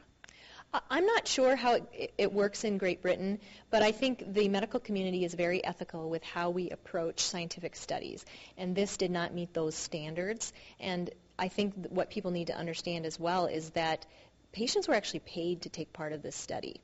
So it's certainly concerning for all of us, and it's probably even more concerning for, for people who have made the decision not to vaccinate their children. So again, there's no link between autism and MMR or any other vaccine. So your last word is? Get your kids vaccinated. You'd rather have them um, be vaccinated for many of these childhood illnesses that used to kill kids. All right. Thank so. you, Dr. Jen McKay. You have long been a proponent for childhood vaccines. If you have any questions about this, you can always call 877 Adavera or visit our website, ksfy.com. حالا این واکسن چیه؟ این واکسن ترکیبی از تا بیماری سرخک، اوریون و استاخچه. حالا ادعای مطرح شده چیه؟ با وجود اینکه شما این واکسن به بدنتون تزریق می‌کنید ولی باکتریا موجود تو روده نقش مهمی تو واکنش سیستم ایمنی بدن به این واکسن بازی می‌کنن. حالا یعنی شما این واکسن رو وقتی تزریق می‌کنید رودتون هم واکنش نشون میده. حالا از یه طرف دیگه اثبات شده که ارتباط روده با مغز ممکنه یکی از دلایل اختلالات رشدی که امروز ما اون رو با عنوان اوتیسم در کودکان می‌شناسیم هم باشه. البته من بگم که این چیزی که من الان گفتم داستان ساده شده ایده اصلی کلی مقاله است. من برای درک بهتر قضیه خیلی ساده کردم قضیه رو بهتون گفتم و خیلی چیز خلاصه شده ای رو بهتون گفتم. در هر صورت وقتی پزشکا و دانشمندای مختلف این مقاله رو می‌خونن تازه داستان بالا می‌گیره. کلی سوال جدید ایجاد میشه که آقا این اطلاعات مطرح شده واقعا درسته یا نه؟ مثلا میگن که آقا داده هایی که ویکفیلد روشون تحقیق کرده بعد از 14 سال عملا دیگه هیچ وجودی از واکسن MMR توشون وجود نداشته. از طرف دیگه کلی از منتقدان ویکفیلد معتقد بودن که اصلا جامعه آماری که ویکفیلد بررسی کرده جامعه درستی نیست. برای اینکه ویکفیلد اومده رو دوازده تا بچه خاص فقط این آمار رو بررسی کرده و تستاشو گرفته بوده. خب این ایرادها وارد بودن. این ایرادا داشت از سمت مقامات رسمی بهداشت. روزنامه نگاران دانشمندان پزشکان و شرکت داروسازی و یا هر کسی دیگه که با ایمن بودن واکسن سر و کار داشت نسبت به این تحقیقات مطرح میشه دو سال میشه. ولی خب جامعه که همش آدمای تحصیل کرده و دکتر پزشک نیست. بیشتر جامعه پر شده از آدمای معمولی مثل من و خیلی دیگه. خیلی ها راحت و بدون چونه چرا حرفای ویکفیلد و رفقاشو قبول می‌کنن. و از طرف دیگه هزاران مادر و پدر تو سراسر دنیا وجود دارن که نگرانن نکنه بچه هامون به اوتیسم مبتلا بشن. والدین از سراسر دنیا به صورت آنلاین با هم متحد شدن و شروع به اشتراک گذاری اطلاعات و داستان ها و توری ها و روش های پیگیری قانونی علیه تولید کنندگان MMR رو بین همدیگه منتشر کردن. اونا با در دست داشتن نتایج حاصل از مقاله دکتر ویکفیلد مصمم بودن تا این ناام بودن واکسن MMR رو ثابت بکنن. ولی تو همین زمان یه اتفاق دیگه ای رخ میده که یه جورایی این داستان MMR رو یه مقدار میندازه عقبتر. یعنی یه کاری می‌کنه مردم فعلا برن به یه چیز مهمتری فکر کنن نه به اون اتفاق وحشتناک اینه. AP Network News. I'm Rita Foley. A plane apparently has crashed into the World Trade Center in New York. We go live now to New York and our Robin Walensky. Robin, what can you tell us? Well, Rita, uh, the plane crashed into the World Trade Center just moments ago. Tower number one. Smoke is billowing out of the building from the upper floors of Tower one. You can see the smoke for miles and miles. The plane actually seems to be in the building. And from local news reports here in New York, people say that it's uh, chaos down there. I'm heading uh, to the scene, and eyewitnesses say that this plane was actually headed for the tower and then crashed right into the building. Of course, thousands of people work. تو اوایل هزار جدید بعد از حمله 11 سپتامبر خطر تروریسم مهمترین ترسی بود که بیشتر کشورهای غریب با آن مواجه بودند برخورد هواپیما به یه ساختمان چیزی نبود که تا اون موقع اتفاق افتاده باشه بعد از 11 سپتامبر دولت آمریکا مجبور میشه تا راه های خلاقانه و مرگبار حمله های تروریستی احتمالی رو پیش بینی بکنه. یکی از این روش های پرخطر و خیلی محتمل که سازمان های اطلاعاتی آمریکا اون شناسایی کرده بودن یه جور حمله بیولوژیکی بودن. مثلا یکی از تئوری مطرح شده توسط این سازمان این بود که اگر یه گروهک تروریستی به ویروس یکی از بیماری های از بین رفته مثلا آبله دست پیدا بکنه می‌تونه به راحتی از اون برای از بین بردن جمعیت ایالات متحده استفاده بکنه. حالا چرا من دارم به این بیماری میگم؟ بیماری از بین رفته. چون اینکه مردم دنیا اومدن خودشونو در برابر این بیماری واکسینه کردن. دیگه این بیماری یه جورایی از کل دنیا ریشهکن شده. و دیگه لازم نیست مردم برن و واکسن این بیماری رو بزنن. پس فکر کنید یه دفعه یه تروریستی پیدا بشه که به این ویروس دست پیدا کنه. و بیاد. این ویروس رو توی یه محیطی که مردمش دیگه در برابرش واکسینه نیستن پخش بکنه. تا مردم بخوام برن سراغ واکسن ها آمار تلفاتی که داده میشه از کشته شدن آبله خیلی زیاده. ممکنه جون میلیون ها نفر به خطر بیفته و میلیون ها نفر بمیرن.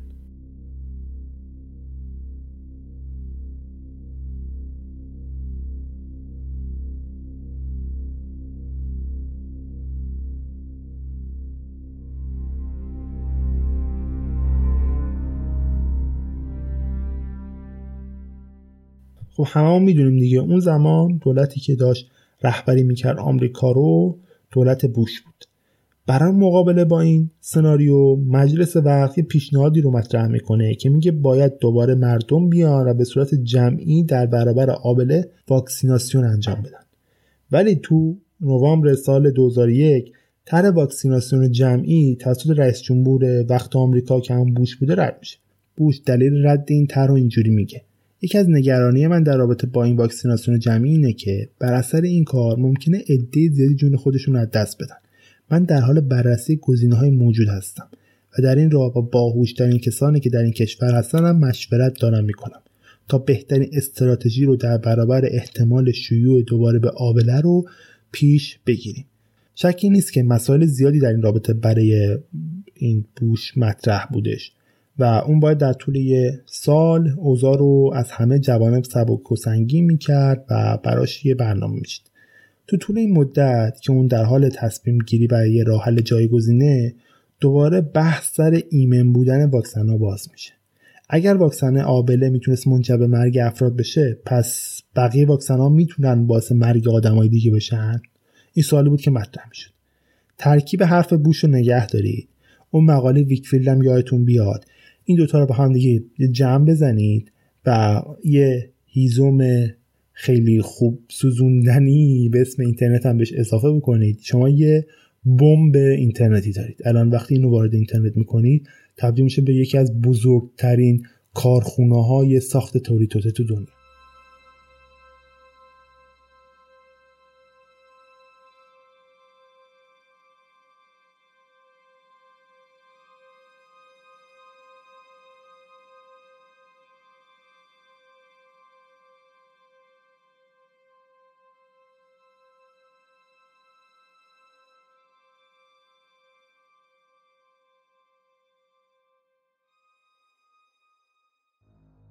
ولی خب نگاه کنید حرفای بوش همچین بی رب نبود.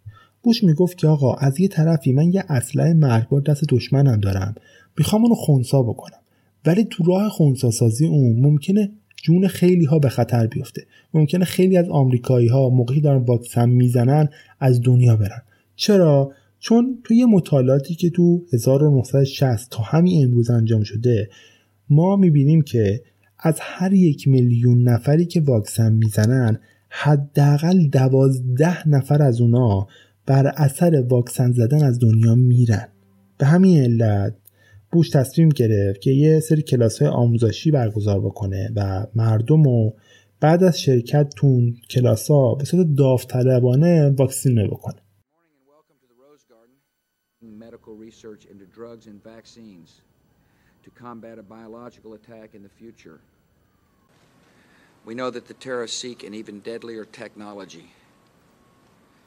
And if they acquire chemical, biological, or nuclear weapons, we have no doubt they will use them to cause even greater harm. The bill I'm about to sign is an important element in our response to that threat. Cutting edge defenses against catastrophic attack. Project BioShield will transform our ability to defend the nation in three essential ways.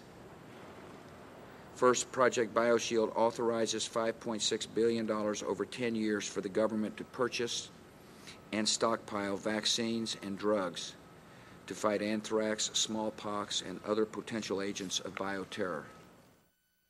Hill. It reflects 18 months of hard work and cooperation.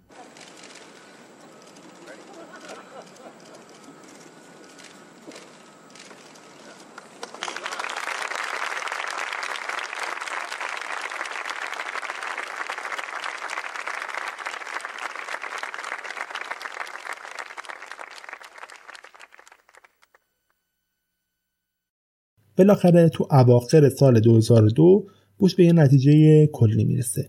اون دستور به واکسینه شدن کل اعضای ارتش همچنین خودش به عنوان فرمانده کل قوا بر علیه بیماری آبله رو صادر می‌کنه و برای بقیه افراد واکسیناسیون رو به صورت یک عمل اختیاری باقی می‌ذاره. ولی بوش از مقامات پزشکی می‌خواد که لطف کنید شما اولویت قرار بدی واکسینه کردن خودتون رو اما حتی این واکسیناسیون داوطلبانه باز برای خودش یه سری سوال و پرسش و نگرانی هم ایجاد می‌کنه.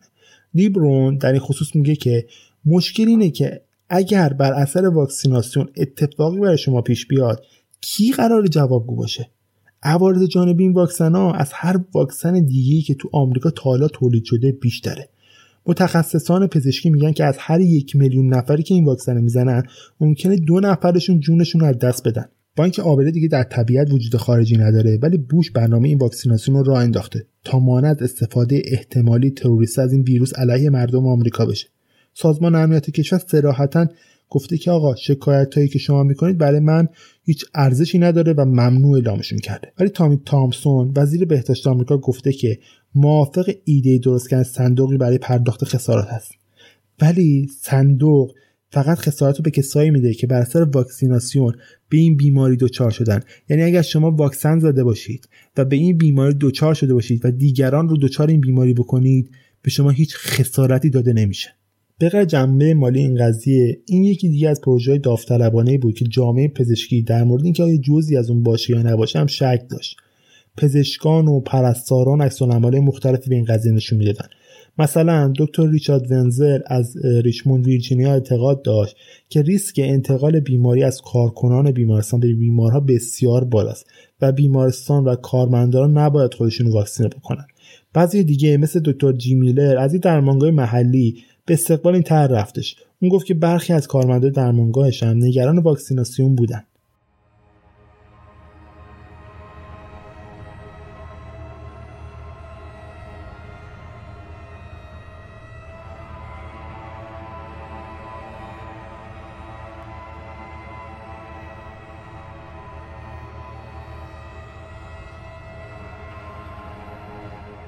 شاید خیلیتون فکر بکنید که بین جامعه پزشکی قضیه واکسیناسیون حل شده است و جای بحثی هم دیگه برای این قضیه واکسیناسیون اصلا وجود نداره. ولی خب وقتی که داستان از دست دادن جام میاد وسط پزشک و جامعه پزشکی و این و اون نمی‌شناسه. یعنی همه این حاضر نیستن این ریسک رو بکنن حاضر نیستن جونشون رو بذارن وسط. حالا می‌خواد خودشون باشه همکاراشون باشه دوست ندارن این ریسک رو بکنن. دلیل هر دو تا دستم برای زدن و یا نزدن واکسن واقعا محکمه. در هر صورت این بحث تهدید ابتلا به آبله از بین مردم در حالی که خیلی هاشون حاضر نشدن واکسن بزنن از بین رفته. ولی دوباره کمپانی های داروسازی با حجوم ادعای ایمن نبودن واکسن مواجهن. باز هم اعتماد عمومی نسبت به واکسیناسیون پایین و پایین تر اومده. با این حال تو اواخر دهه 2000 تولید کننده های واکسن دوباره تونستن قدرت بگیرن و به صحنه برگردن.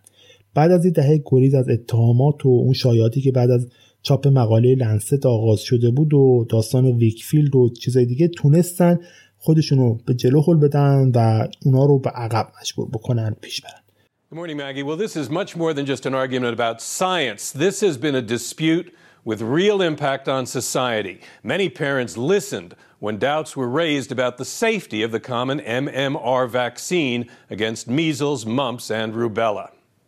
A 1998 study that linked the vaccine to autism and bowel disease gained enormous credibility from its publication in the British medical journal, The Lancet. This publication, which was wrong, was scientifically implausible, which should never have been published to start with, led people to believe vaccination. تا واقع دهه 2000 دادگاه جامعه پزشکی یا به اختصار GMC که وظیفه بررسی اعتبار پزشکی تو انگلستان بر عهده داره میاد یه تحقیقاتی بر علیه ادعای ویکفیلد و رفقاش تو اون مقاله می‌کنه.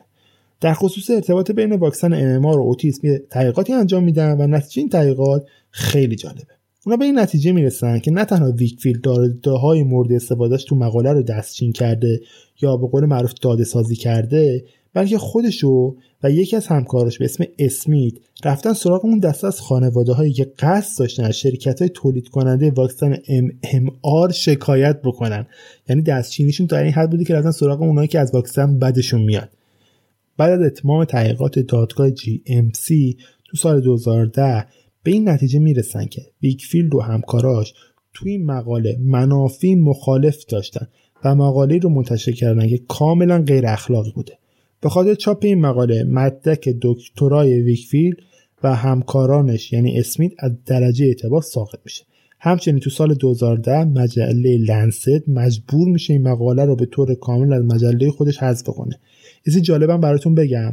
این اولین بار تو تاریخ 150 ساله نشریه بوده که مجبور میشه مقاله ای رو از اون حذف بکنه. حالا که این مقاله لنست حذف میشه و مدرک نویسندگان اون هم باطل میشه باعث میشه که ذهنیت جامعه راجع به اعتبار داشتن اینکه واکسن باعث اوتیسم میشن کم و کمتر بشه In its retraction, The Lancet now agrees, saying the claims in the original paper have been proven to be false. That follows last week's ruling by Britain's medical regulator that Dr. Andrew Wakefield, the study's main author, behaved unethically with callous disregard for the children involved. The allegations against me and against my colleagues are both unfounded and unjust. I repeat, unfounded and unjust. The charges were he'd paid children at his son's birthday party to give blood samples and that he'd had a financial interest in discrediting the MMR vaccine. But over the past 12 years, the science used to back up his conclusions has also been discredited, with more than 25 other studies finding no link between the vaccine and autism. Many scientists now believe autism has a genetic origin, but the controversy cast a long shadow. MMR vaccination rates here plummeted, and the number of measles cases soared. Maggie? Richard Roth in London. Thank you, Richard. ولی خب داستان ویکفیلد و اسمیت هم به همینجا ختم میشه. اونا بعد از اینکه این حکم صادر میشه اسمیت میگه که آقا این حکمی که برای من دادید خیلی سختگیرانه است نامردی رسما. و برای همین پرونده رو می‌بره یه دادگاه بالاتر. بالاخره می‌تونه تو سال 2012 با کلی دوندگی و کلی خواهش تمنا مدرک علمی خودش رو پس بگیره و دکتر بشه دوباره. قاضی اون دادگاه میگه که حکمی که دادگاه GMC داده کاملا غیرقانونی بوده. و اونا نمی‌تونستن مدرک اسمیت ازش بگیرن. با اینکه خیلی از دانشمندا و پزشکا می‌دونن که مقاله اسمیت و ویکفیلد کاملا بی‌اعتباره ولی خیلی از مردم هستن که باور دارن به این مقاله. طوری که خیلی از والدین نگران این مقاله رو به عنوان یه سند محکم برای واکسن نزدن بچه‌هاشون همیشه میارن جلو. ویکوید بعد از اینکه مدرکش هم دست میده سعی می‌کنه وچه خودش رو به عنوان یک موافق تحقیقات راجع به واکسیناسیون حفظ بکنه. حتی برای دفاع از مقاله یه مقاله جدیدی رو این بار تو رسانه های زرد منتشر می‌کنه و از مقالش در برابر حرفایی که بهش زده شده دفاع می‌کنه My recommendation was that children continue to be vaccinated, and I suggested the option of the single vaccines. And when I made that recommendation in February of 1998, those vaccines were available. What happened then, in the August of that year, six months later, is that the government withdrew the license for the importation of the single vaccines. In other words, when the demand for the single vaccines was at its highest and children were continuing to be protected, then they had the option of single vaccines removed by the government, and then measles came back. Now, if your, your principal aim was to protect children, not policy, but children, why would you remove the option from parents? And that is exactly what happened. The government interceded in order to protect policy, not profit. با تمام این تفاصیل اگر به آمار تعداد بچههایی که از سال 2010 به بعد واکسینه نشدن نگاهی بیاندازیم می‌بینیم که ویکفیل تا حدودی موفق بوده و تونسته رأی بعد از مادرها رو برای واکسینه نکردن بچه هاشون بزنه به هر حال انتخاب این والدین بوده که بچه هاشون واکسن نزدن. هر انتخابی هم یه هزینه داره. و این هزینه برای والدینی که بچه هاشون واکسینه نشدن خیلی زود مشخص میشه. Disney theme parks officials confirmed five of their employees were infected with measles. More than 50 cases are now reported in California. Additional cases linked to Disney are reported in Utah, Washington, Colorado, Oregon, and Mexico. Health officials have traced the outbreak to two visitors who were at Disneyland and Disney California Adventure in December. At Huntington Beach High School in Orange County, California, at least 23 unvaccinated students have been told to stay home after a fellow student was infected with the disease. State law requires students are immunized, but some parents are getting exemptions because they don't want their children vaccinated. Measles spreads in the air through a cough or sneeze. This is a very contagious, serious disease. رفتن به دیزنیلند کمی خطرناکه ولی برای کسایی که قبلا واکسینه شدن دیزنیلند امنه این مربوط به تیتر یکی از روزنامه های مطرح کالیفرنیا. تو سال 2015 بیماری سرخی تو کالیفرنیا شیوع پیدا می‌کنه و منشأ ابتلا به این بیماری هم یکی از خفنترین نقاط جهان یعنی دیزیلند میشه. همین قضیه باعث میشه که فرماندار کالیفرنیا به شدت سختگیرانه با والدینی که بچه هاشون رو واکسینه نمی‌کنن برخورد بکنه. دیزیلند تنها جایی نبود که این بیماری تو همه گیر می‌شد و انتقال پیدا می‌کرد. در واقع تعداد مکانهایی که ممکن بود مردم تو اونها بیماریهای واگیرداری بگیرن و بهش مبتلا بشن زیاد و زیاد دم میشه. مردم نیاز داشتن که دوباره نسبت به واکسیناسیون نظرشون جلب بشه. در هر سال امروز قوانینی برای اجباری بودن واکسیناسیون تو هیچ جای دنیا وجود نداره. حداقل تا اونجایی که من می‌دونم.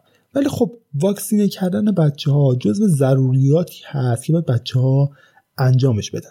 به خصوص اینکه برخی از مدارس براشون واکسینه بودن بچه ها اولویت داره.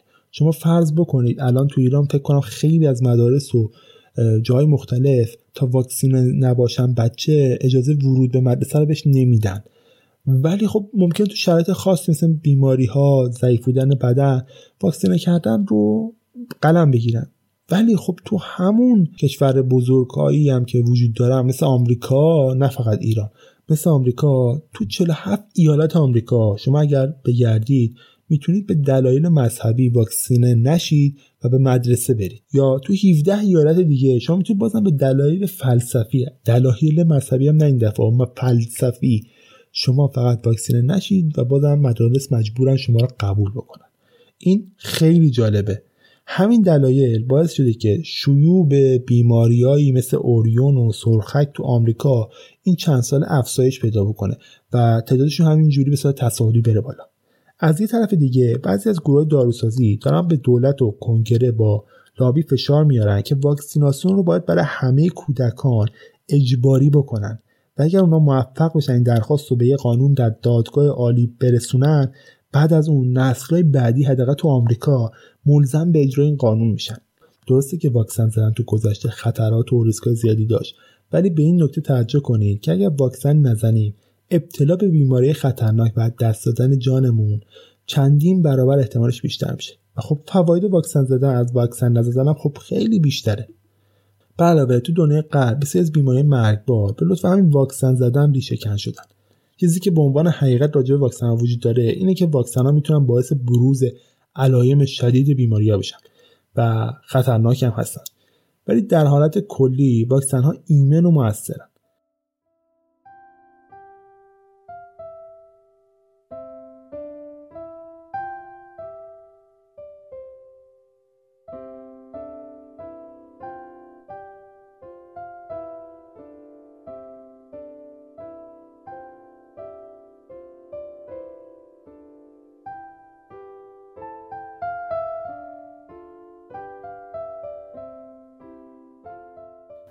خب به پایان قسمت رسیدیم. خیلی ممنون که منو دنبال کردید. دمتون گرم. تا اینجا منو شنیدید.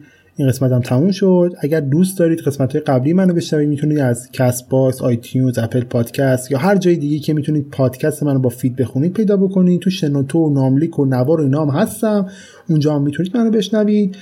و اگر دوست دارید از رادیو عجایب هم حمایت بکنید خب می‌تونید منو تو حامی باش لینکش هم در ادامه مطلب همین اپیزود قرار گرفته. می‌تونید برید در اونجا و هر مبلغی رو که دوست دارید از من حمایت بکنید. از ماری و اشکانم که کمک کردن این اپیزود رو ضبط بکنم هم تشکر می‌کنم. دمشون گرم. امیدوارم یه روزی بتونم برشون جبران بکنم.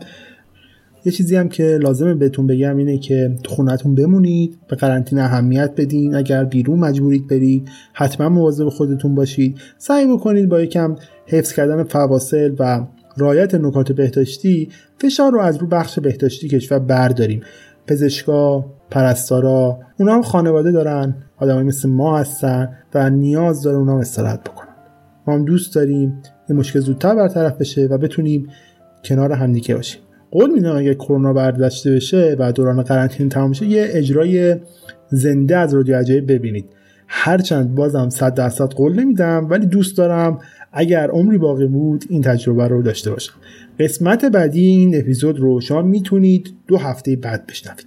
دو هفته بعد شما داستان توریای توته مربوط به واکسن رو خواهید شنید و تا موقع خداحافظ.